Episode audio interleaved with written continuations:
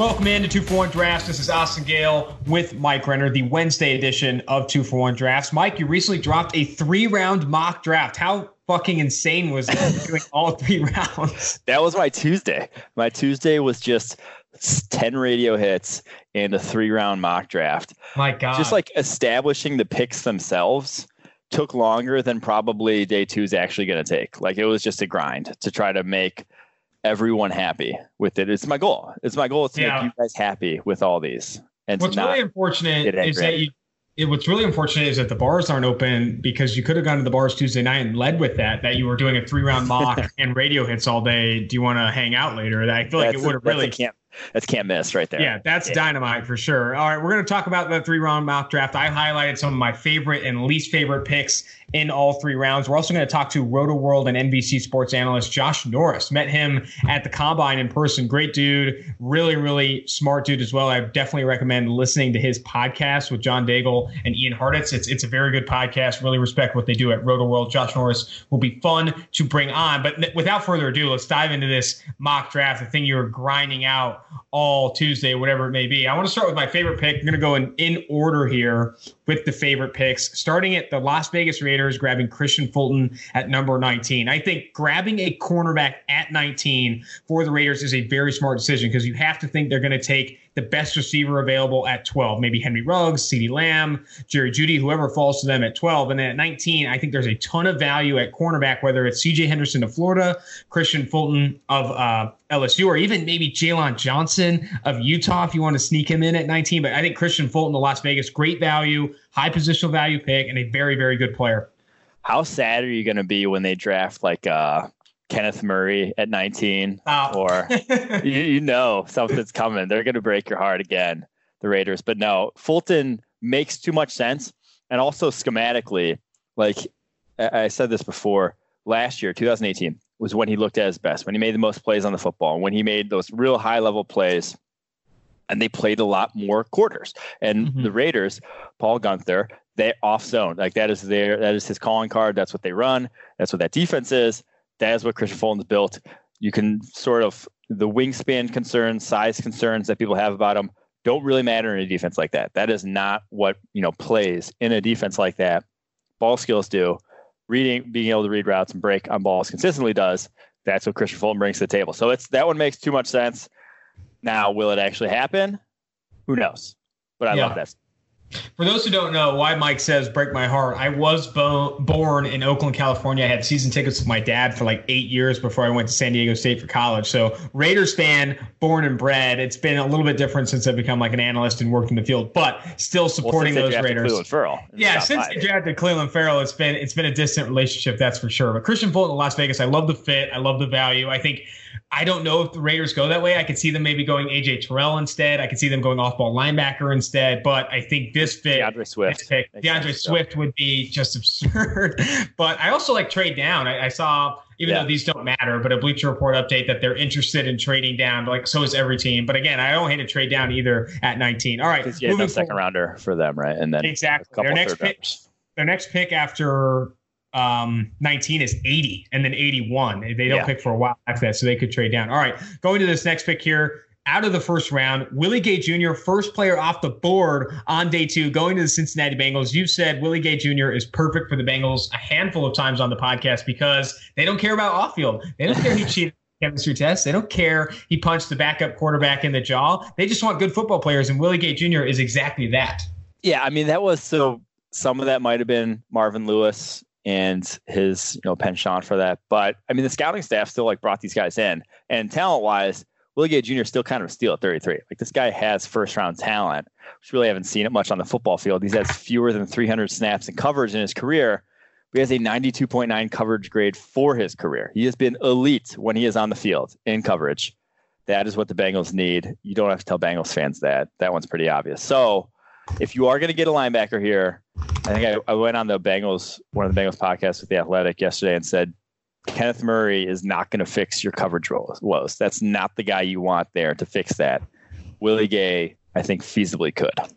Yeah, and I know they added Josh Bynes at, at off linebacker in the offseason. But again, that's not a guy that's going to come in and solve the problems that Willie Gay Jr. can solve with his athleticism, burst, and all of those things. I, I, really do like that. And you saw Daniel Jeremiah of NFL Media said he would not be surprised or something along those lines that if Willie Gay Jr. goes up early on day two. I don't know if he's first player off the board, but um, I think I think there's a good chance he goes high in the second round. Next pick here, the pick right after. He's one of my guys, Michael Pittman Jr., the USC wide receiver, going to the Indianapolis Colts at 34. They trade away the number 13 overall pick to four. um, forward DeForest Buckner of the San Francisco 49ers, not giving them a first round pick, but they still draft at 34 and grab Michael Pittman Jr., a bigger receiver that you know the Colts like. And I think Michael Pittman Jr. ahead of Tee Higgins, in my opinion. I, I, think Michael Pittman Jr. can be a better player at the next level than Tee Higgins in a lot of ways. I think this is a very good pick and a very good fit.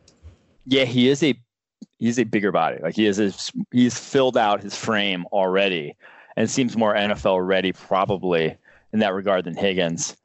Uh, Pittman's good, dude. I, I, like the more you watch him, the more it's like he does the little things really well. And he's above. He made. We had a discussion for the draft board yesterday, and he made it into the top twenty-five. Yes. So he is. He's real. Like I, yeah. I, I think this guy.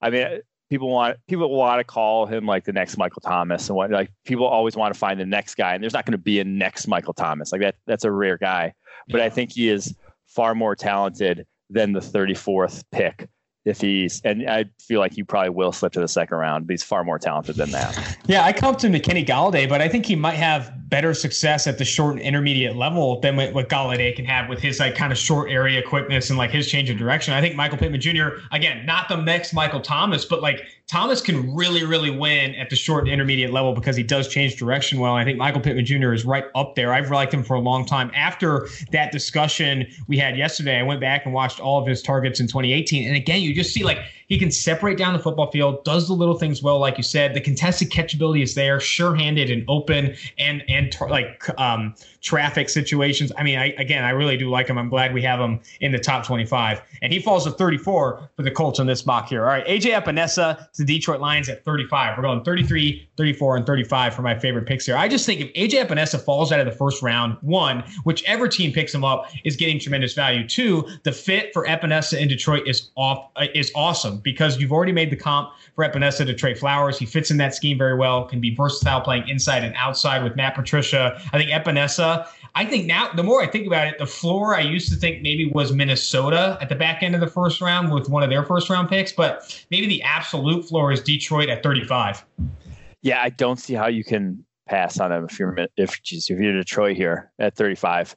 That that that's just like a guy built. I mean, the comp is Trey Flowers.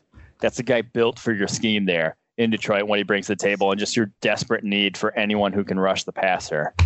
He's shown that, and he's still young. And yes, the athletic testing is a concern, and that's probably what's going to drop him. But if you're playing him more on the interior, playing him more head up over offensive tackles, it's not nearly as big a concern in my mind. Yeah, I, I, really do like the fit for Epenesa to Detroit. All right, next one here is Kyle Dugger, the Lenoir-Rhyne safety. You said he could maybe add 10 and play off ball linebacker. Well, regardless of what position you call him, he's going to be playing a ton in the box. And I think yeah. with Denver, him going to Denver at 46 is good value. And also, we've talked about this before, but Kyle Dugger going to a creative defensive coordinator that wants to send you know safeties and linebackers at the you know, at the quarterback and do creative things with them is where he has to go. And I think him going either Denver or Baltimore are two fits I really like for Dugger. So if he goes to Denver here. I like this fit. Yeah, they lost Will Parks uh, to the Eagles over the course of free agency. I think Dugger is can play a similar role with just more explosiveness. Parks was not near the athlete Dugger is. I mean, not a lot of guys are. That guy's freak. So I think he just again versatility to that defense. It will get utilized to its fullest, and so uh, that could be. They have been making something good there defensively so far here in Denver.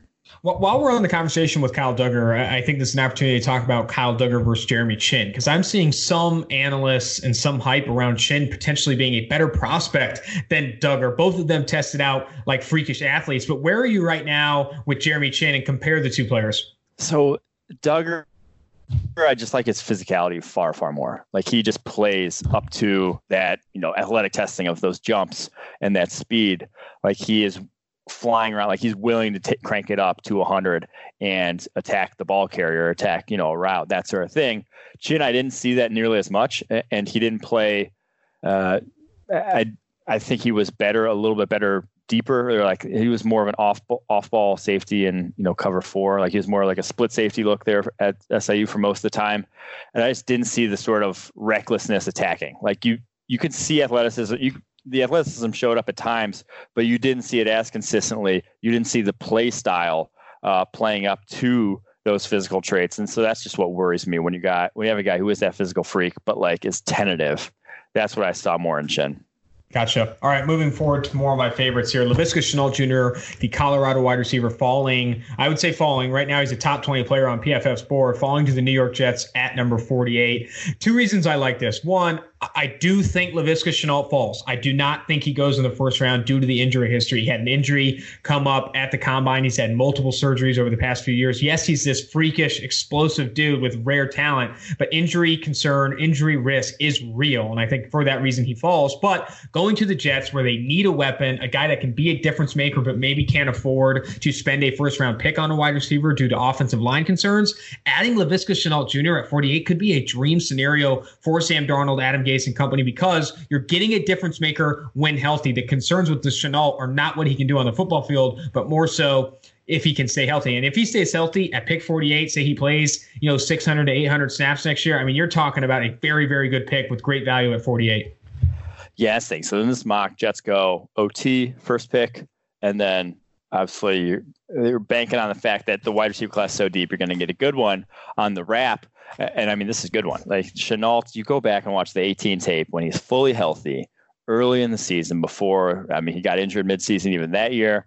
Injuries piled up this past season. And the way he can go from full speed to stopping on a dime. His stop start ability is just rare for a guy 225 pounds. Like you, that was kind of the DK Metcalf concern last year was yes, he could crank it up and it was super explosive, but trying to throttle down, it took him like five yards, over five yards to run a hitch, you know, to, to go from full speed to a stop. Laviska does it in less than a yard. Like that guy can just stop and then go and then stop and then go. He just has that special sort of uh, you know movement skills that I think he'll figure it out. And everyone, everyone and their mother knows he's a raw route runner. Like that's the knock on him. Everyone knows that. But I'll bet on the guy with those traits to figure it out rather than if you're a raw route runner and have like DK Metcalf esque flexibility, then like then you might not ever figure it out. But I think he has the flexibility, all the physical tools to improve in that regard. Yeah, raw route runner, injury risk. That's kind of the two big things that come up with Laviska. But also, like, turn on his 2018 tape and look at how Colorado uses this kid. I, I have to give a round of applause to Colorado for knowing what they had in Laviska and knowing that to get the best of his ability, they need to do everything and anything with him. They had him like they had him at like halfback, they had him at like tight end, offset tight end, slot receiver, outside receiver. They got him the football any way they could, near the line of scrimmage, away from the line of scrimmage. And I think that's the role he plays in the NFL. Can he stay healthy doing it? Remains to be seen. He caught 87 passes and broke 29 tackles in nine games. In nine games, he only played nine games that year and just blew it up in those all nine of those games. I mean, all you need to do is, is watch the first game. I think they play Colorado State and they have him lined yeah. up like a wingback type of thing, and like they just run play action, dump off to the flats them like the entire game, and he just like he just breaks tackles and gains first downs regardless of where he catches the football, regardless of how they play it. Like that's the type of player you're getting in Laviska Shenault, a guy that with the ball in his hands is is legit like very difficult to stop. But I, again, the concerns are like, can you win with him down the football field on like a an advanced route tree? Can can he stay healthy? Again, those are concerns are, are legit though. I will say his releases were good though. Like he's not he's not a have to completely change everything like completely teach him how to play everything about wide receivers. releases are good, and the way he attacks the ball is good. Has been very good in contest catches over the course of his career. It's just like I don't think anyone's taught him how to run routes because they didn't like utilize him in a route running role. We've said this before, I'll say it again. You cannot, if you do draft Laviska Shenault, you cannot just play him an outside receiver. You have to have a plan with Shenault if you want to get the best of his, you know, best of his abilities. Another so thing too maybe is the that Jets isn't the best. Maybe not. I, maybe the Jets isn't the best fit. Yeah. Like you need, you need enough. I mean, I you you've said the Saints before at the back end of the first round, but maybe he falls around two of the Saints. But like I just think about the like or like the Chiefs. Hello Oh, okay. Well, like I feel like the Chiefs is another offense where like you can tell they can get creative with receivers and that stuff. So anyway, the last thing I'll bring up with Shenault is that it doesn't get talked about enough, but like this guy's one of the better contested catch receivers in this class from a pure contested catch percentage. Like he he caught a lot of contested balls over the past two years, and it doesn't get brought up a ton. All right, yeah, moving holy forward. Shit, that was a lot of Shenault talk. I'm sorry. I'm sorry. Everything. we broke him down. We you guys know sink all you need to know. Yeah. Got another receiver here, pick 51. The Dallas Cowboys select KJ Hamler, the Penn State wideout. We were talking to Steve Palazzolo yesterday, and I think he puts it in the best way. I want this kid on my football team because he's a threat to NFL defenses. Regard like ball skills are bad. I understand that. Um, you probably needs help. I mean, a slight of frame, maybe can't play outside receiver against press. You're gonna have to get kind of scheme him free releases. But like this guy threatens defenses in a similar way that Tyreek Hill and other very fast receivers can do. And I think with KJ Hamler at 51, you're getting a guy that can do damage down the football field and put defenses on their heels. Yes, I think I'm learning my lesson. Last year, I was too low on Mecole Hardman. I was like super dynamic athlete, but like had similar questions about how he tracked the ball down the football field and with drops, and was he going to be able to? But when you're that dynamic, when you're just on a different level in terms of being able to create separation, you know, I'll I'll I'll live with a few drops. I'll live with a few bobbles. I'll live with not being able to make contested catches you're just not going to have that many when you're a freak like AJ Hamler. So if he falls to the mid second because of those concerns and because he's, you know, small dude, 5'9, 185, whatever, he is a massive, massive upgrade over, you know, Cedric Wilson there for the Cowboys right now. Bring something just to the table that the Cowboys don't have. And I think would really take that offense into the stratosphere. I mean, he could be a lot of maybe what they wanted Tavon Austin to be down the football field, but like I yes, feel like a better threat down the football field, not like a gimmicky player that gets like thrown the football behind the line of scrimmage a ton. I like push him down the football. I, I think bring up Mecole Hardman's a good a good take because I remember talking about Mecole Hardman with you before. It's like he's this guy's this guy can fly, he's got explosiveness, but then you brought up kind of similar concerns, ball skills, maybe can't get off press, that kind of stuff. But again, when you have a guy when he goes to the Chiefs and they scheme him open and yeah. they find ways to get free releases, I mean, he's a freaking threat. Like that's how and it works. And that's why the fit. You already have Michael Gallup. You have already have Mari Cooper. They play yeah. on the outside. You're fine there. You don't need to ask Hamler to do anything that he can't do exceptionally well. Like you're not yeah. asking him to be the guy. You're asking. I will say this though. Threat you had Hamler with Cooper, you got you got drops concerns out there. Both those guys can can have their fair this share of drops. Hamler Hamler has worse ball skills than Cooper though. Cooper just drops weird. His his drops are inconsistent. Drops. Yeah, the concentration yeah. drops are weird. All right, next pick here. Let's move a little bit quick more quickly here. According yeah. to Rex Ryan. Oh my gosh. Oh man, that was absurd. I'm a, Amari Cooper stan, and I still can't. I mean, I just can't believe he did that. Whatever. Noah Igbinoghene, the Auburn cornerback, going to the Tennessee Titans. I like this fit because one, I really do think the ceiling for this guy, like the high end in his game, is very, very good. Like he can match and mirror potentially with CJ Henderson, Jeffrey Okudah, because he has that athletic ability, because he can, he's that rare of an athlete. And I, I think a good comp for him, in my opinion, would be Adoree' Jackson. And I know the Tennessee Titans do like those types where like this guy's athletic enough and fast enough to stick with anyone you've got. Teaching him how to play the position is what's got to come next. Yeah. So I, I'm glad you brought this one up because I was on Nashville radio. This was Monday, and they're like, give us some uh, like give us some corners who maybe like were fast, ran uh, sub four five that you know could fit for the Titans in the second round. And I literally forgot every single cornerback that ran a sub four five. Like in that moment, I was like, I, I uh, uh, stumbled over myself. Didn't think of a single name. Afterwards, I'm like, Jesus Christ, no, like Monogamy is a perfect like fit for them. Put him in the mock draft because I think that one makes a lot of sense. Now, does he fall to 61? I have no, no. clue at this point. No. Probably not. But the dude has the movement skills again that they would covet that they have in the past. A very, uh, very capable athlete, just so raw from a ball skills perspective. Does not have yeah. that six pass breakups this past season. And and the worrisome thing is like he didn't really get better from 18 to 19, even though he's so still so young. Like still a lot of the same concerns are there on tape. So that's worrisome. But again, like his talent level, mm-hmm. like I said, he might not make it 61 because he has the movement skills at this cornerback position that, I mean, probably only CJ Henderson and Jeffrey Okudah are better than. Yeah, two things there. Igbinoghene, turn on the Alabama tape. Watch every route. Like, don't just watch his targets. Watch every route. What he can do with DeVonta Smith and, and some of the other Alabama receivers he covers in that game is just like not a lot of corners can do. Like, you just can't, like you don't have that ability. You don't have that special athleticism and speed. Two, I wa- I went back and watched Jeffrey Okudah's 2018 tape. He wasn't. I, he didn't start a ton of games, or he was kind of used in sporadically. But oh my gosh, Jeffrey Okudah is so damn good. I feel like you watch the 2019 tape, he doesn't get tested as much as you do. You do mm-hmm. see in 2018, but like there's some reps against Jalen Reagor where like he really, really, it's almost robotic in like how he understands the position and like positioning, like where he should line up pre-snap, where he should be post-snap and two-man cover two, all these different things. Like it, it was very impressive what Jeffrey Okudah put on tape. I, I, really do love that prospect. Yeah, I mean, having we have Okudah fourth on our board, like above Jerry Jeudy. And we've been talking about how much we love Jerry Jeudy for God over a year now. And that's just how special we think Okudah is. Like, and it's yes. not because of positional value. It's just Okudah has everything. He is like the Chase Young of cornerback prospects. He's mm-hmm. that good. Like he really go back go back to 2018 and turn on the TCU game and watch the entire game because in the beginning, one of the Ohio State cornerbacks is getting kind of torched by uh, Reagor. Then they throw Okudah in, and TCU instantly starts trying to target uh, Jeffrey Okudah underneath on like passes beyond the line of scrimmage, tests his tackling, all the stuff. And the dude instantly holds his own. Still a very young player. I think he was 19 years old in 2018. Like, I mean, it, it's really impressive. Like, how much he understands the position, how athletic he is, the measurements. Like Jeffrey Okudah is, is one of those really was it Sheffield last year? Sheffield got oh yeah, I think. Sheffield. Yeah, that's right. I think it was comp- like Arnette and Sheffield might have been the guys who were starting or something along those lines. But again, I, I turn turn on the twenty. He, he, was a blackout segment. there you go.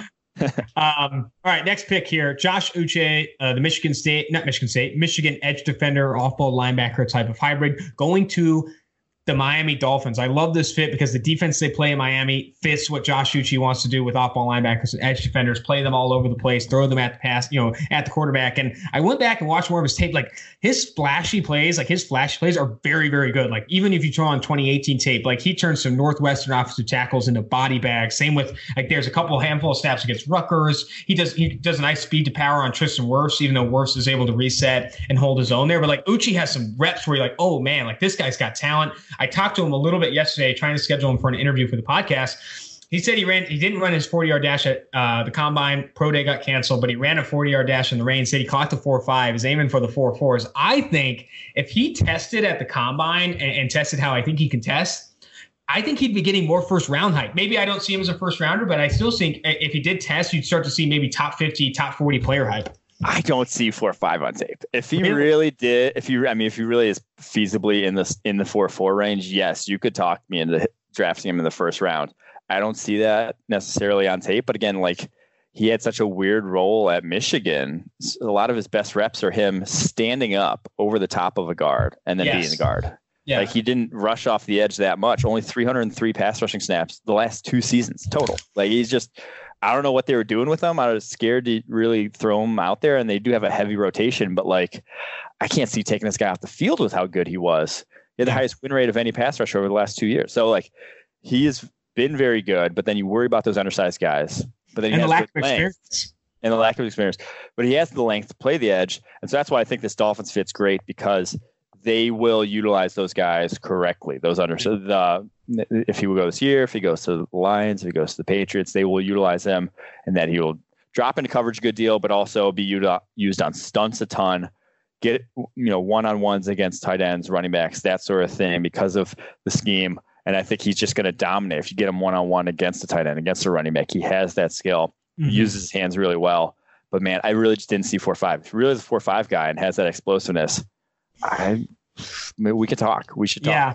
I mean, I could also be, even if he is a four or five guy, I could still be convinced that maybe he's not a top 40, top 50 player due to low snap percentage because he just hasn't done it a ton. And I feel like there's going to be a learning curve when he does play more snaps, regardless of what position you line him up at. The other thing is, too, like after he told me four or five range or whatever, you know, in the rain. I looked up some like statistical, like some mock draftable comps for him. Like you look at like Sio Moore, the former Raiders, like mm. off ball linebacker, edge defender type, I think makes sense. Joey Porter, a younger version of Joey Porter. And then uh, Clay Matthews came up as a potential option. Like that kind of player, though, we're like undersized potentially to play edge, but like has some juice to him to beat offensive tackles on the edge. Like I kind of liked the, the, the those types of comps for him.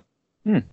Yeah, I, I think he has like I said, of the undersized guys, when you throw him, Carter Coughlin, Zack Baun, and he's one of the few that I'd actually keep on the edge and actually let him let him try Absolutely. to rush the passer more. Yeah. I, I, would say that too with Zack Baun. Like I feel like he was good at with uh, edge defender Wisconsin. I don't know. Like I, maybe they've actually been burned too much by these guys. I've been burned by a lot of these undersized guys. Yeah, just go to the NFL. It's easy like to get burned. I mean, it's easy. I mean, Miles Burris, San Diego State, maybe it's easy to get burned. All right. Anyway, moving forward, uh, I got a little two for one here. Terrell Burgess to the Raiders at 80, and then right after that, Trevis Gibson, the Tulsa edge defender, at 81 to the Raiders. Back to back, very good picks. I watched a ton of Burgess recently. I love his fit as potential like slot, you know, slot cornerback, strong safety type of hybrid role. And Trevis Gibson should be coming up boards. I think in the right, you know, in the right system, playing the right role, playing like a, a lot more wide nine than he played at Tulsa. He could be a very productive player, one that can actually rush the passer, unlike the edge defender they drafted at four overall a couple years ago. You've successfully brought up every Raiders pick, which I, I'm, I'm flattered. I, that means I did a good job here. There you go. Um, Terrell Burgess, though, like you got to move Lamarcus Joyner back to safety. He's he can't be playing slot again. That was not his best role. He was at his best when he was a true safety role at the with the Rams. Slot, he just looked out of his depth. Just looked completely uh, like he'd never played slot before, which well he hadn't at you know when he was in LA. So uh, yeah. move him back. Trevis Gibson, though, like you, you hit on the guy last year, the trade space school guy, uh, small school guy off the edge with uh, who produced that's Trevis Gibson in this year's class. Like if you're going to draft a guy in the mid rounds who has everything you want that can rush the passer, but maybe just like you have reservations about because he didn't play at a school, didn't play in a role that was favorable. Uh, that's Trevis Gibson here. So now Maxx Crosby was younger. He got a lot bigger over the course of the year. Trevis Gibson already is, I don't want to say 22, might be turned 23 as a rookie. So he's already older, uh, but the physical tools are also already there and he already has the size. So uh, you can never have too much pass rush. They don't have a ton of needs at this point, actually, the Raiders. So get yourself another, go go get another guy like uh, Maxx Crosby.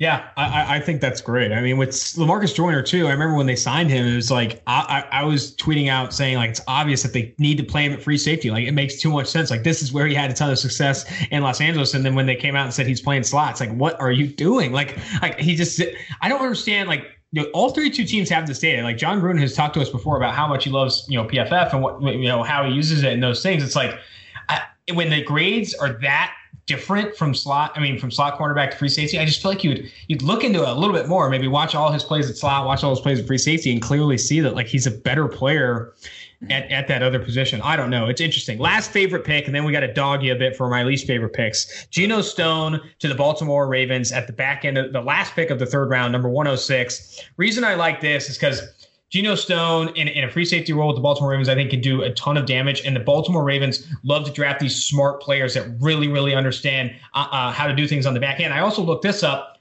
Baltimore sends defensive backs at the quarterback more than any other team in football, and I think Geno Stone can can can handle a very multifaceted, versatile role in uh, in, in terms of assignment.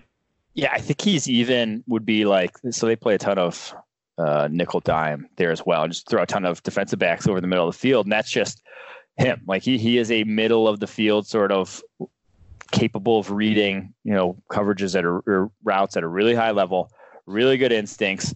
Uh, may not be like the greatest in run defense, but they don't they they rely on that defensive line and that you know Brandon Williams, Calais Campbell now as strong as it is up front, they rely on those guys to stop the run and let the guys behind them play pass defense. And Geno Stone as an underneath coverage defender, I mean he's about as good as it gets in this class. Like that dude is spot on with his reads. So if he falls all the way to 106, I don't know if he will. I don't know where. I have no clue where the NFL sees him at this point. But God, that'd be one of my favorite picks of the draft. I mean, that's another guy too, where you turn on the tape. Don't just watch his targets. Don't just watch like his key plays in, in PFF system, but like watch every play against some of the top offenses because you get to see like how much he understands game. What like throws he's like there are throws that he limits that quarterbacks just don't make, and therefore like don't always show up in the box score, even in the grading system. Like this guy really, really understands how to play zone coverage, and I just feel like I really covet smart players at defensive back. Remember Matt LaFleur saying he wants smart players at slot or uh, slot receiver. I think getting really smart players at defensive back can be very, very beneficial, especially if you want to run complex assignments, complex complex coverages, etc. I know that's something too that Nick Saban values at Alabama in terms of getting defensive backs that do can really, really understand coverages and, and be smart players on the back end. All righty, let's move to our least favorite picks. I don't have as many. I have a shitload of favorite picks, but I don't have as I'll, many. Yours. Least- I don't have any. These are all great picks. Yeah, I have. Uh, I have my, my first one, and this one's obvious. We've talked about this before, but I think it would be an absolute disaster, a, a, complete and utter mistake if the Giants, with all the tackles on the board at number four, take Mekhi Becton of Louisville. I just don't think he's the best tackle available. He's not the best player available. I think this is a reach for size, and that rarely ever pans out. Okay, yeah, I, I would take it back. Some of these picks do stink, and I was more projecting what GMs would do. This isn't necessarily what I would do. So yeah, I mean, Mekhi Becton. It's so the biggest thing here is I think drafting any one of these tackles just without exploring a trade option to someone is a mistake. Like without exploring, and I realistically think like the Panthers could possibly move up to four and go target a Jeffrey Okudah if the Lions do trade back or someone like that or Isaiah Simmons. When you can draft, when you can go all the way down to probably 11 and still get one of the top tackles in this class, don't go reach for the guy at four. Like like when when there's this tier where they're so close together, you can afford to move back and pick you know the last in that tier. This isn't like the quarterback position where you know the difference matters so much in these evaluations. They're all very similar evaluations. These top guys. It's not that big of a difference between them. So Especially if you're targeting Mekhi Becton. It's like yeah, and especially like, if you're targeting Mekhi Becton. You trade down, it's like, yeah, we really want Mekhi Becton. Hopefully guys target like Wirfs and Jedrick Wills ahead and we're able to land him. Or they take him for us and we can actually get a better player. That would be great too. So I think that trading down, I think is very smart. And so but again, are the Giants going to trade down? They never done with David Gettleman. I, I don't think they do. I think they end up just taking Mekhi Becton or Derrick Brown at four, which gives a good transition to the next pick here. I think again, this is another where, where I sit with the Jags at nine. If they take Derrick Brown at nine, when there's receivers on the board, when there's better cornerbacks on the board, I, I just don't think it's a good it's a good decision. Like Derrick Brown is not going to offer the value that you can get by drafting one of the receivers available that will likely be available at number nine. Yeah, I think I said this on the uh, Steve with the pod with Sam and Steve, where they so they had gone receiver there. They went Jeudy, and I, I said the take is drafting Derrick Brown is is akin to the Leonard Fournette pick, where you didn't really have needs elsewhere. That probably was your biggest need running back, but it wasn't like, and so you went safe and it wasn't going to move the needle and you stay a bad team. The, the, the drafting Derrick Brown at nine is your, you know, he's going to be the cornerstone of your defense, high floor guy, but you're still a bad team. You get a Jerry Jeudy in there. You get a guy who's a dynamic number one type of wide receiver. Oh, and then all of a sudden make, you know, not only does Jerry Jeudy, so when you get a number one wide receiver like Jerry Jeudy, not only does he improve your number one wide receiver, is he better than like a DJ Chark? Now all of a sudden your number two is better because your number two is DJ Chark, and now your number three is better because now your number three is Dede Westbrook instead of D, instead of uh, I don't got Marquise Lee. So like you're you're improving multiple positions on your roster by adding that true number one type of guy, whereas just adding Derrick Brown's not really going to move the needle for you. So with the roster as bad as they are, go to the valuable positions. So yeah, I agree with the Derrick Brown thing, but it's just the fit. Uh, I worry about it because the fit really is like clean for them.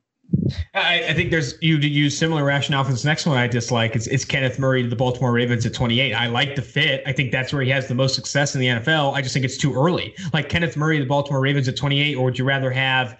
I feel like Akeem Davis Gaither or another off-ball linebacker later in the draft. I would say the the latter there. I think Kenneth Murray at 28, the value's not there. Maybe the fit is. I think Baltimore would be smarter targeting another wide receiver, targeting you know um, cornerback. I, I just going higher position value with first round picks is is always where I'm going to lean. And I think there's going to be value at receiver and at cornerback at the back end of the first round.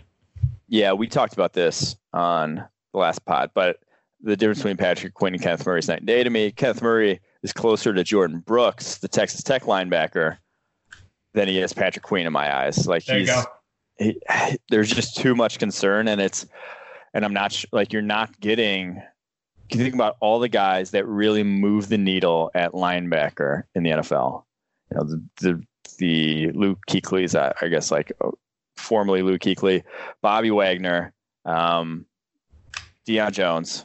These guys, like, they don't, they're not, they don't play, their play style is not like Kenneth Murray.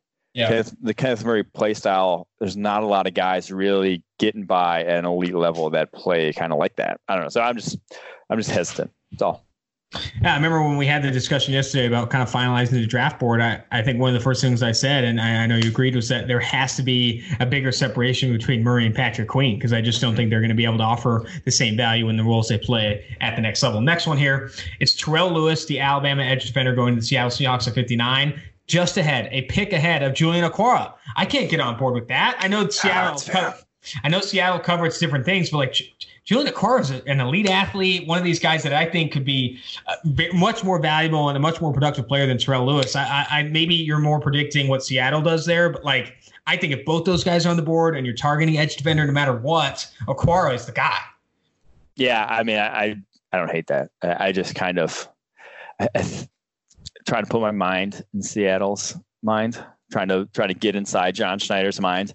And I don't know. They drafted LJ Collier uh-huh. last year, so I don't know what the hell they're going to do. So I just kind of threw shit at a wall there at that point. But, that might have been late I, in the Tuesday endeavor, the Tuesday yeah, all nighter. But no, I mean Okwara.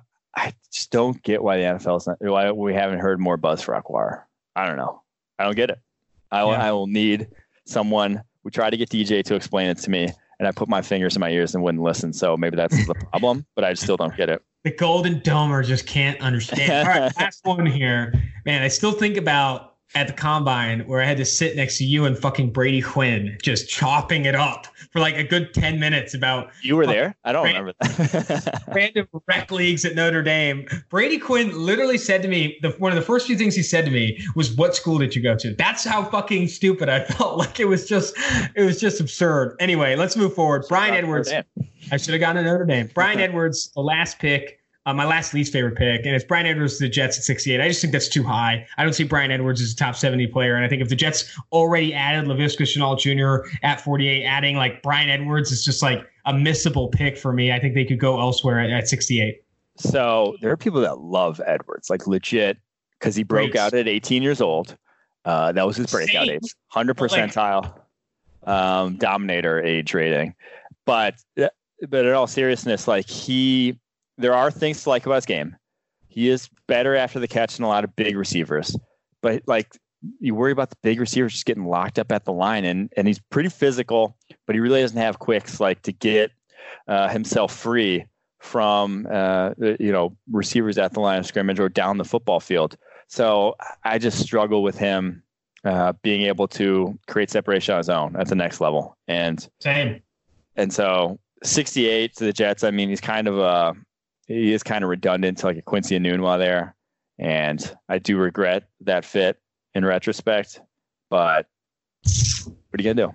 Yeah, what are you gonna do? It's a three round mock. It's not fucking easy. No one said this was gonna be easy. Anyway, um, really appreciate that. Really appreciate you taking the flack on the least favorite and the praise on the favorite picks. Now let's pivot to the interview with Rotoworld NBC sports analyst Josh Norris.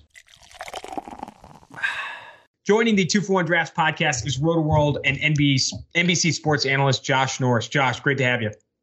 That is my name. How are you guys doing? doing great. Uh, it's great to bring you on. I know you've been with Rotoworld for quite some time now. Like you've been there for you're one of the lifers over there. Can you talk to us about you know your background a bit and how you got started with them? Yeah, uh, I will try to keep it short.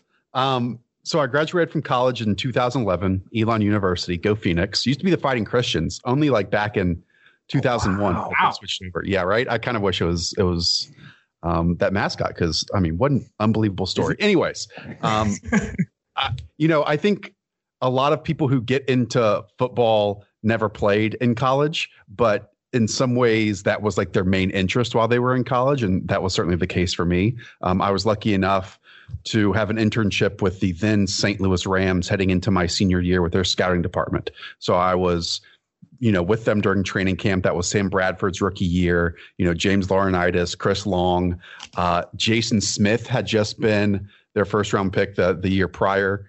Um, plenty of stories from there. Was lucky enough then to be invited back for all seven rounds of the 2011 NFL draft. Um, then the lockout happened, and I did not get a job with the then St. Louis Rams. And so I just took to Twitter and started just communicating with people who I enjoyed their work and enjoyed their opinions, and kind of latched on with Evan Silva there. And uh, you know, just started sharing DMs and writing for them freelance wise and then pitch them turning their college football section into an NFL draft section.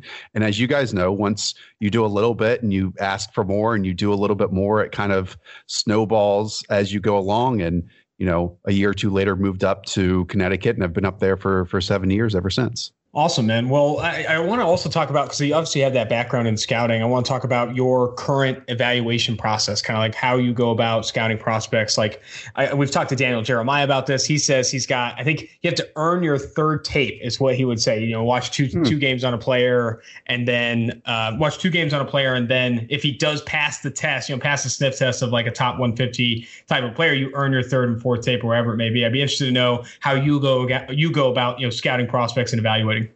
Yeah, I think this year has changed all of that. And so I, I, I think if you don't mind, I would rather just talk about previous years because this year's kind of just been thrown out the window with a lot of it. Um, you know, most of my stuff because I focus on the NFL up until really January first.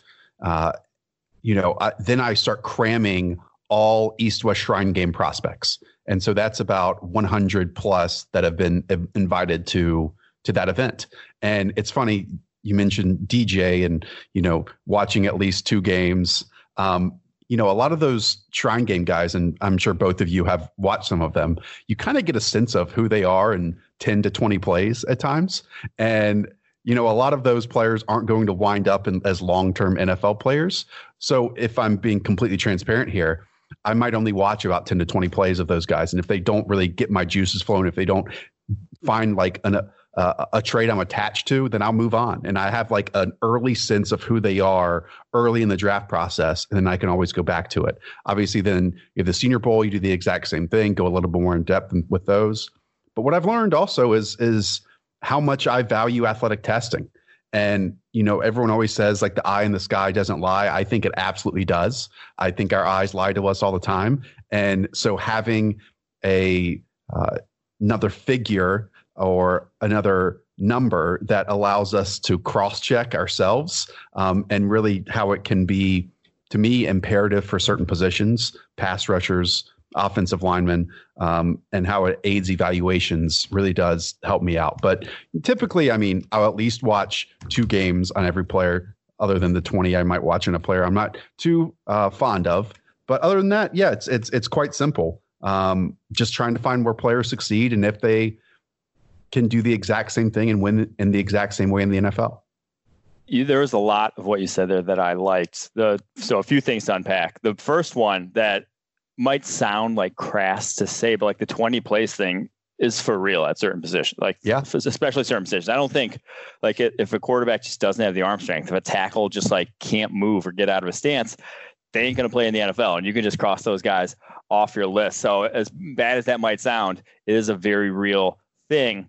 The other thing I wanted to kind of touch on was your value of athletic testing and the fact that the eyes do lie. And I can attest to that, that I do think that is very valid, especially when, you know, when you have these 40 yard dashes and like the combine testing, you might not see a guy run. You know, in his role, he might not do, uh, he might not be asked to actually run in a straight line, but you're going to have to have him do that in the NFL.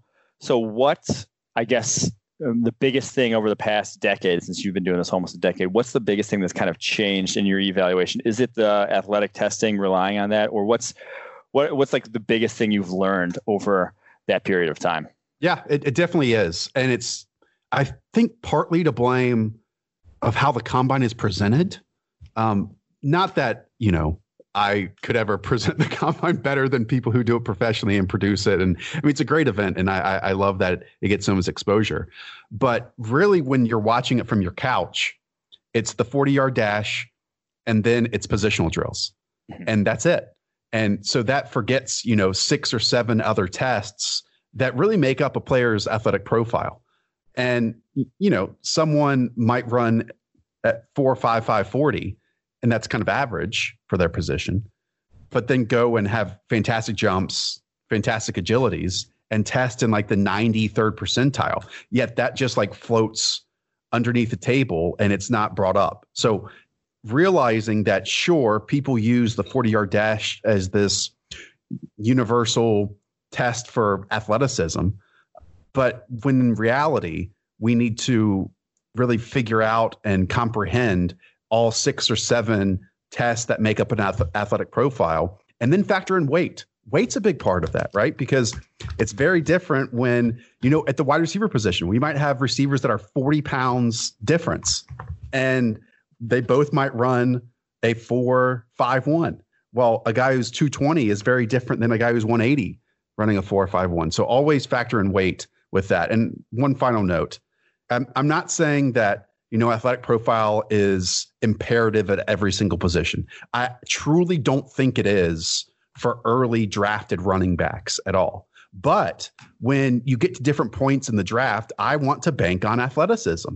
So you have your Matt Breidas, your Mike Boones, your Raheem, Mosterts, your so on and so forth, mm-hmm. who in the sixth, seventh undrafted free agents, yeah, I would love to take shots at, at athletic running backs. Then on the other side of that, I will absolutely not select an interior defensive lineman or an edge rusher who's like in the bottom 30th percentile in athleticism because to me you really need juice in those moments when you're facing uh, pass protectors and offensive linemen in one-on-one situations so I-, I don't think you can completely implement athletic testing equally at every single position are there guys so you touched on said the 40 gets overrated, and I 100% agree with that. But there are other guys in this class that you've identified that maybe the 40 didn't look good, but the rest of the athletic testing, or like you said, the size, the weight adjustment, really makes them look like a much, much better athlete than maybe the general public thinks they are right now.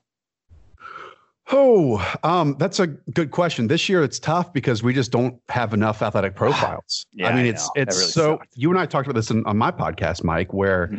like just watching edge rushers like one after the other, like really 10 or 12 in a row, because I try to watch positions all at the same time.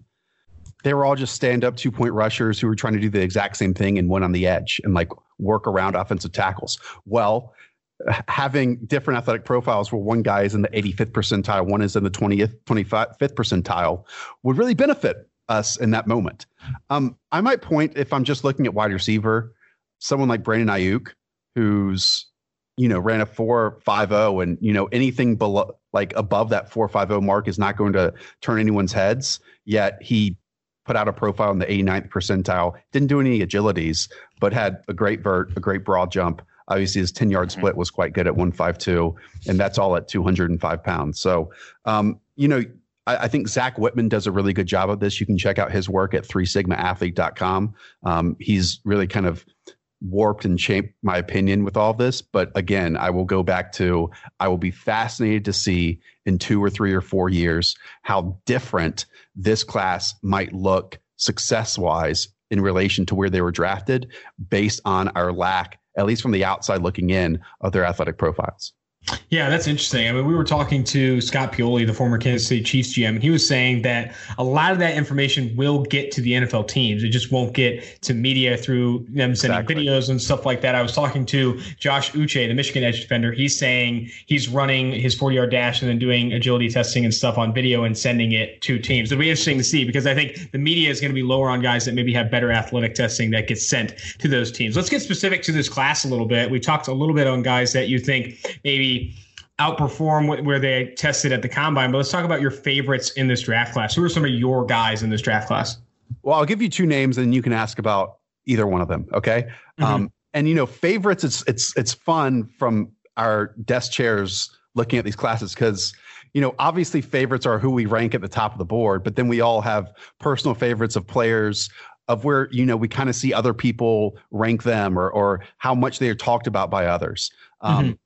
You know, one who is mentioned near the top of his position, one of my favorites is Denzel Mims. I absolutely love Denzel Mims' evaluation. Now, another wide receiver that's further down the list um, is Antonio Gibson out of Memphis. Um, those are probably two of my favorites at this loaded wide receiver class. I think Mims, if I can just focus on him for a second, um, you know, he's coming out of Baylor, and obviously this isn't like, you know, Corey Coleman Baylor offense. It's a little more advanced than that. But as as not prehistoric as his route tree might be, but as much as he wasn't asked to do a lot from that standpoint, I think he actually does a lot of the small things really well. And like the more I watched, the more I picked up on them in that he is able in his routes with little you know elbow bumps or or hand usage or even sh- using his shoulder to create like that little sliver of separation on contact in his breaks And whereas other people slow down in his moments, it seems like Mims plays faster in those moments. And obviously, you have a fantastic athlete who has acrobatic footwork and body control along the sideline as well. So again, while we might not have seen a Stefon Diggs like route tree during his time at Baylor, just from the small details and from the athletic standpoint and from a size standpoint, um, I'm kind of fully invested in, in Denzel Mims being a, a, really great professional.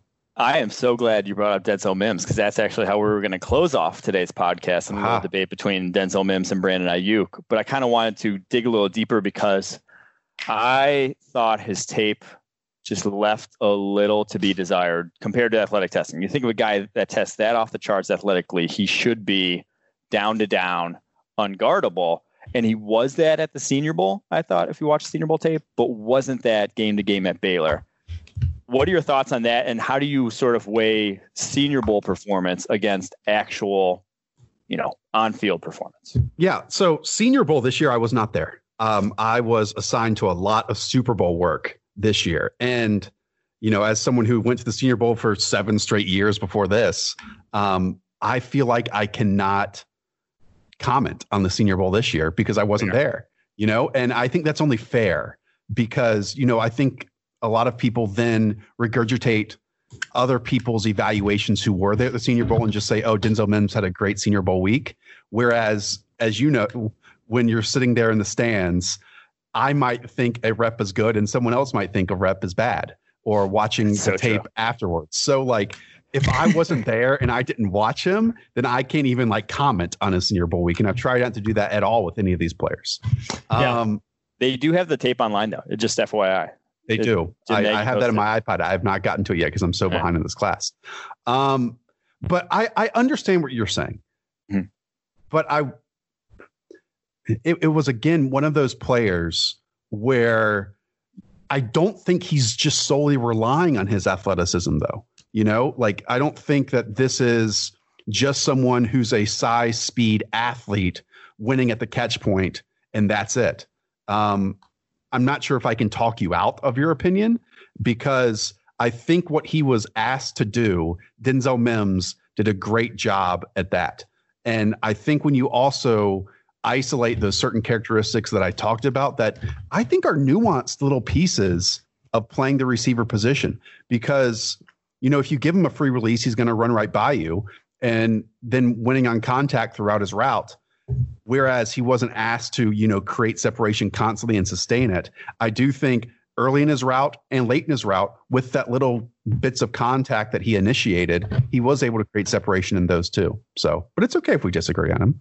Yeah, I, am higher on Denzel Mims than Mike is. We had a little bit of a debate yesterday about him versus Aiyuk, and we're going to talk about it later in the podcast. But I, am big on Denzel Mims. I really like what he does. The Senior Bowl was fantastic, and he, the, the, athletic testing speaks for itself. I want to talk a little bit before we dive into second year breakouts. Uh, this is the two for one drafts podcast. We do talk rookies as well. I want to get your take on some breakouts. I, I want to bring up Antonio Gibson. We, have talked about him a bit on the podcast, and you said wide receiver, but we we, we kind of see him playing a very versatile role in the NFL. He could play slot. I'd say he could be in the backfield a ton. Where do you see him playing in the NFL? Do you do you imagine him in that versatile role at the next level? Well, thankfully, you guys chart all this stuff. Didn't he play wide receiver line up there like seventy percent of the time during his time at Memphis? Yeah. He, he, played a very similar role to what Tony Pollard played before right. he moved to kind of running back. And I talked to him at the Senior Bowl, and he said he'll play wherever. Obviously, a lot of players do that when they are in kind of those versatile chess pieces. But I'm of the opinion that like he is in his best I think he plays his best in a Tony Pollard type of role where he's playing maybe in and out of the slot and out of the backfield as well. Hmm. Um, I think that that could happen. I also think we have to evaluate for teams that aren't that creative, you know, and we have to understand that when players are selected at positions, that's most likely we're going they're going to spend most of their time. Uh, and if I had to pick just one, I would put Antonio Gibson at wide receiver, and I would point to that SMU game I believe that it was, where he's playing a lot in the slot. And we've seen so often, and we can just point to Deebo Samuel last year, you know, not everyone's going to be attached to a, a play caller like Kyle Shanahan. Um, and not everyone's going to develop quite like Deebo Samuel did during his rookie season. I think people forget that. Like early in his time with the 49ers, like Deebo not was a manufactured touch player, but they did want to get him the ball early on and then allow him to win afterwards. But then as the season went along, the 49ers kind of gave him more responsibility and, and more on his plate. Um, if Gibson gets placed into a same situation, I'm not going to say he's going to be as good as Deebo, but I think he can do a very admirable job because he obviously is super comfortable with the ball in his hands. But what I loved is that he did show wide receiver traits. Like you watch the SMU game, you see times when he was crossing the formation seven to 12 yards down the field and a ball was put way off his frame and he's able to adjust it, throw his shoulder back and catch it away from his body. And then as soon as he hits the ground, boom, his eyes are upfield and he's seamlessly trying to uh, create yards after the catch. And that's just something where, you know, a lot of these hybrid players you don't see very often. I also say that I would want him to work more at wide receiver because so much of running back production is dictated based on blocking success, right? You guys talk about this all the time. And so if he has, you know, good blocking ahead of him, then he's going to pick up yards no matter what in the backfield. So I would love for him to, to focus as much as possible on that slot wide receiver role. Yeah, something you said there that I think stands out is you have to evaluate for less creative you know, offensive play callers because we always talk with similar players like Laviska Shenault, Antonio Gibson, Lynn Jr., these guys that like in with creative offensive coordinators can do a ton of things very well. But you have to also think about there are going to be teams that draft these players that want to see them exclusively in the slot, exclusively at X receiver. And I think uh, concerning because you'd like to see more, you know, creative play callers kind of take the next step with those guys. But I think it's fair that you do have to evaluate for those types. All right, last thing here I want to touch on is your second year breakouts of the rookies from last year that maybe didn't already make a splash? Who do you see kind of having a very good year two in 2020? Yeah, and we still don't know exactly what roles these players are going to have, obviously, because you know sometimes decision makers forget that these players are on their team and then move on to someone else in the draft. Um, you know who I'm super excited to see, and hopefully he gets more of a opportunity would be Justice Hill with the Baltimore Ravens because he's obviously a type of player that they don't have on their roster besides his own talents. I mean, I think we all love Mark Ingram. Gus Edwards has this, you know, fun straight line style that would have been wildly successful in 1972.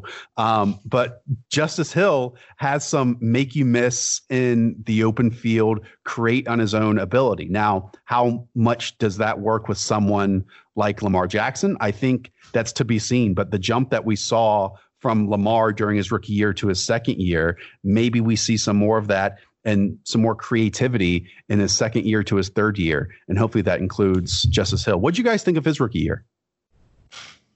I had honestly forgotten about because I've been thinking of like speed backs to them that's for a fair. while. So I was like, oh yeah, Justice Hill is still with the Ravens. So yeah, that's kind of on me to have forgotten about. I feel him. like but, if, if the Baltimore Ravens took like a, a, more of a committee approach, similar to like what the Niners have done with Mostert and Breida, like Justice yes. Hill could fly in the Ravens offense because he does have that speed and athleticism. I think he was a forgotten piece because Ingram and, and Edwards were having so much success. But I think a three headed monster in Baltimore is what a lot of people talked about heading into last season. I just think they had a ton of firepower with their top two guys. I think Justice Hill, I, I mean, it's an interesting candidate. Definitely would be breaking out if he did come out in 2020.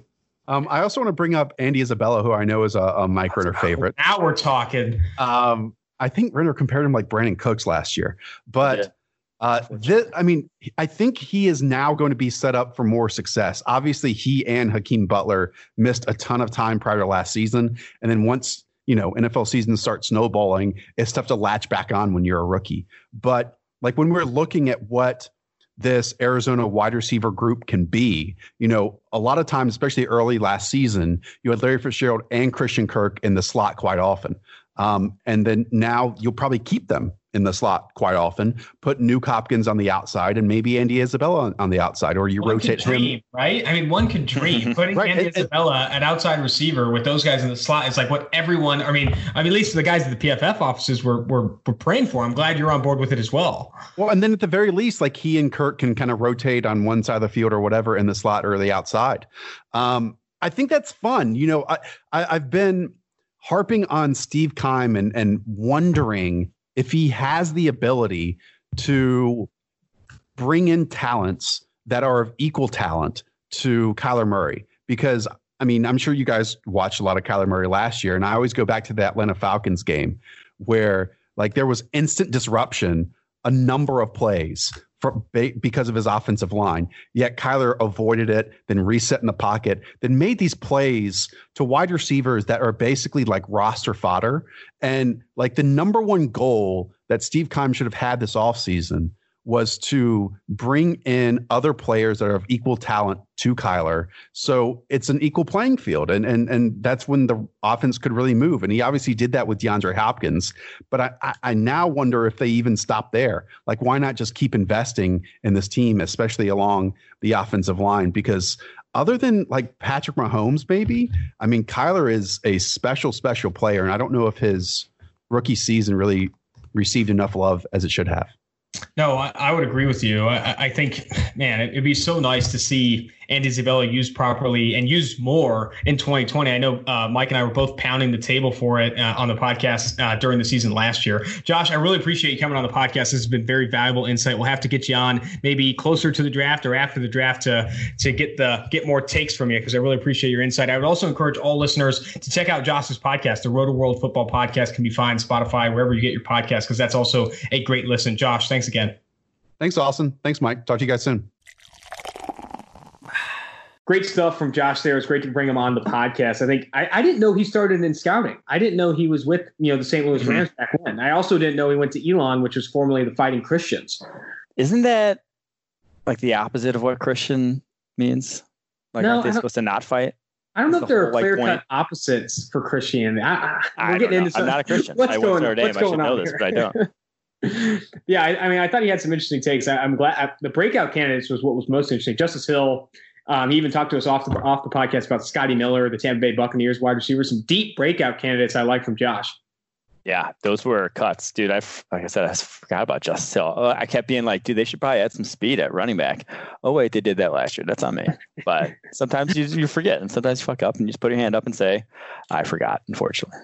Well, what was your opinion of what, what he was saying about Mims, him doing the little stuff well? I don't know how we'll, much. We'll get to the Mims thing one second, but let me mm-hmm. just touch on. I thought the most important thing that he said was his, you know, don't take bottom thirty percentile athletes at certain positions, and I I really agree with that. And that, you know, I don't care how good the tape is for some of these guys, and it's again certain positions, not every position is athleticism completely matter, like center, interior line slot receiver, not huge positions for athleticism. But cornerback, defensive line, linebacker, don't take these guys who are bad athletes because you know basically defense as a, as a whole because that's like besides maybe slot cornerback because that's so you know covering ground is so important. Uh, like don't take the chance on the guy who maybe his tape looks good but can't move on the football field, doesn't have the athletic testing because nine times out of ten it just doesn't work out. Yeah, I mean, you'd have to be breaking the odds. I mean, beating the odds with that because like it's just so much more difficult to excel at those positions when you're like a, a you know a low tiered athlete. I think you're just it's very difficult to get those guys to the ability they need to be. You have to be such a good football player to make up for like bottom third athleticism in the NFL. I thought another thing he said was interesting is like watching the first 20 plays on guys, kind of earning that 21st, 25th type of play and what you can get from a prospect. I think that that doesn't get maybe talked about enough in terms of like watching prospects and trying to get like an immediate sense of you know their ability and whether or not to press forward on like actually evaluating them as a top 200 draftable player. Yeah, and I think a lot of that comes down to what we kind of just said about 30th percentile athleticism. If this if this tackle can't get out of his stance, and like uh, there's there are guys in the PFF thing that grade well, and I I still watch them because they do grade well. But Blake Brandel is a guy, Oregon State offensive tackle I mean, you see him try to cut off linebackers at second level, and he's like, he can't come close. And at that point, like, yes, he graded well in pass protection, but if you're just not hitting the threshold, it's just yeah, like he, he, had like a 90 plus pass blocking grade this last year, but we have him as UDFA just because you're not going to be able to make it happen in the NFL. Yeah. All right. Let's let's wrap here. Let's do the bar fight over Mims and Aiyuk, and then wrap the podcast. Uh, I am fully on board with Denzel Mims, the Baylor wide receiver, over Brandon Aiyuk. I've been lower on Aiyuk than you for a little bit. We talked about it in the past. I think our first bar fight was just discussing Brandon Aiyuk as a prospect, but then yesterday we had the discussion about the draft. Was board. that our first bar fight? It was. I'm pretty sure that was our first bar fight, if I do remember. Oh, Jesus. Correctly. Well, we're going back to the well. Going back to the well, but largely because yesterday I, I, we had the conversation about the big board, Denzel Mims eh, versus Brandon Aiyuk. You wanted to move Mims down. You watch more of his tape. I was like, okay, you can move him down. I'm fine with it. I agree with your reservations. But if you move him below Brandon Aiyuk, I will have a fit. And you did. You actually did. The Monday, the Monday big board that Mike drops will have Mims below Brandon Aiyuk, and I just can't stand it. Yes, it will. And okay, here's the thing. And I will give you who Denzel Mims reminds me of. Reminds me of last year, Miles Boykin, Notre Dame. Watch Miles Boykin play his entire college career at Notre Dame. At no point did I think he'd run a 4 4 40. He'd never looked like that. He never, he tested out Josh's point about three sigma athlete. He tested out as like a 99th percentile athlete when you take into account his three cones, 40 vertical broad jump, all that knocked out the park. At no point did he ever look like that on tape. To me, that's Denzel Mims. And he goes to the Ravens and like whatever, third round, nothing special so far yet. We'll see how he ends up, you know, finishing his career. But at no point would I have ever guessed that just from watching him play at Notre Dame. Struggled, you know, getting in and out of his breaks as a as a wide receiver, just like didn't look like that. Now Denzel Mims maybe looked a little more explosive at times over his career, had a little more, you know, a little more of a vertical player than Boykin was. But still, I never would have expected that level of testing. And it's just like he never really had these reps where he just like blew guys away and just like kept separating, double moves where he just killed them and just like went kept going. And to me, Brandon Aiyuk four five, he is more on the spectrum of like if you if you didn't know what DeAndre Hopkins ran in the 40, you would never guess he ran a 457. He just never played that slow. Like he mm-hmm. never at any point plays that slow. To me, that's Brandon Aiyuk. He never plays slow. Everything he does looks like it's explosive. Looks like it's fast. Four five. I mean, it's still fine speed, but it's not. Doesn't match his tape. And I'll take that guy that like that plays faster than the forty than the guy who you're like, where did that come from? I'll take that guy nine Fair. times out of ten. You know what? I, I, hate the Miles Boykin comparison because it's super fair, and I, that that kind of it kind of hits me. I didn't think you were going to be able to kind of sway me at all, but like, I mean, the, you know, I agree too that like Denzel Mims tested insanely, but like he does not always look like he's this explosive athlete that he was at the combine, like Brandon Aiyuk does. Every route Brandon Aiyuk mm-hmm. runs, you could tell this guy's got a freaking rocket ship under his cleats there. But I, I mean, what I'll say was this: Boykin did not have the Senior Bowl that um, uh, Denzel Mims had. That's fair. I, I, think Denzel Mims like really looked the part at the Senior Bowl. And again, it wasn't against good competition. We talked about how bad the cornerbacks were there at the Senior Bowl. I would have loved to see Kristian Fulton participate at the Senior Bowl. He bowed out late. I mean, I, I think when you look at the one-on-ones at the Senior Bowl, you really see like what Denzel Mims can be. I talked to him. I feel like this guy is going to get better in the NFL. I also talked to Miles Boykin in the pre-draft process. Did not impress me like Denzel Mims did. However, I am close to the idea when you mentioned you just don't always see Denzel Mims' explosiveness and athleticism on the tape like you do with Brandon Aiyuk. And I do agree that you see that. My reservations with Aiyuk are the limited route tree, a ton of production on screens, and like I'm I'm just seeing his usage in the NFL being something that's can be schemed, can can can be this faux production. Like, yes, he's good after the catch. Yes, he's explosive. But like, I want guys that can separate and win down the football field, like with great consistency, do the little things well that kind of Josh Norris spoke to. And I'm just still on board, even with the Miles Boykin comparison kind of hitting home. I'm still on board with Mims over Aiyuk, just knowing, seeing what he did at the Senior Bowl, etc. All right. I agree to I'm disagree. Gonna, we're not gonna. We're not gonna. I mean, no one's changing each other's mind here, but Brandon Aiyuk's going to be ahead of him on the big board. I, I, will say this: you didn't change my mind, but I do think you brought me closer to the Brandon Aiyuk conversation. Can you we? Did. Can we throw out though? Just can we just read off Miles Boykin's combine numbers because how dumb like these were out of this world for compared to how he looked on tape. He's 6'4", 220, which is a huge wide receiver. He ran a 4.42, 43 and a half inch vertical, the broad 11, 11 foot 8 inch broad jump at 220 pounds, 6'7", three cone, and a 4.07 shuttle this guy should have legitimately switched to linebacker. Like he could be, uh, he might That's be better. Good call. That's like, not a bad call. I mean, man, that, that Miles Boykin comparison is hurting me. It's hurting my soul because it, it's it's feeling very good. But I, again, the Senior Bowl has me swaying in a different direction. I don't know. I, I'm starting to hate myself now. Is that what the bar fights are for? Is the bar fights to make me hate myself? I, I'm basically like the uh, I'm basically like a prospect who's yeah. we're doing an interview with, and I'm just like winning you over with every answer. Exactly. I'm I'm blown away, my friend. Blown away.